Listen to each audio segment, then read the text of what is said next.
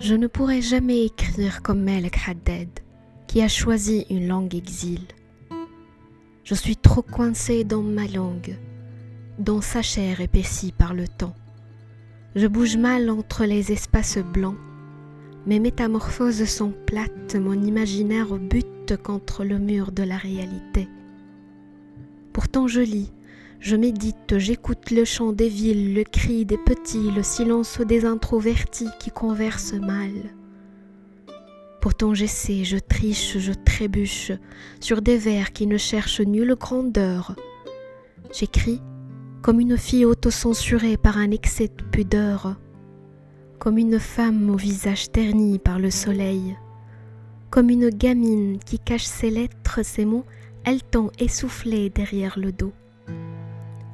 Hélas, je ne pourrai pas défendre l'arabe comme El Haddad l'avait fait. Aujourd'hui, sa révélation divine m'échappe. J'écris un arabe au visage renfrogné, les sourcils qui se croisent, qui se fâchent, qui cachent les querelles d'hier et la peur de celles qui viendront. Un café amer retrace des lèvres asséchées par un froid matinal insouciant, un vermillon fade que les baisers ont déserté. Cet arabe ne peut pas tout dire. Le mien, il se noue une corde autour des elfes majuscules. Je suffoque. Le son émis siffle le ridicule des événements qui se succèdent. Elle sert à quoi la langue? Quand elle a honte de raconter l'histoire des gens qui meurent vivants sous les décombres d'une ville qu'on bombarde elle sert à quoi la langue qui cherche des vers qui riment bien, à pimenter le quotidien des gens? Elle sert à quoi ma langue arabe? Ces mots synonymes que je cumule sous la peau s'infectent, puent, cet abcès géant me gêne, me peine.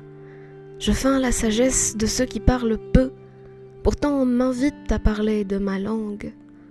L'arabe, on me dit c'est beau, ça rime le vers arabe avec les attributs classiques du féminin. Le mien, il rime avec fureur, avec mes jaunes et marres, my fucked up expressions. Le mien, il est si insouciant, passager libre qui rentre mal dans la description. J'écris l'arabe d'un monde arabe qui, au siège de l'ONU, ne peut pas arrêter le feu. Ce n'est plus une langue belle que j'écris, c'est une langue assassine. Malik Haddad écrirait-il un arabe qui assassine?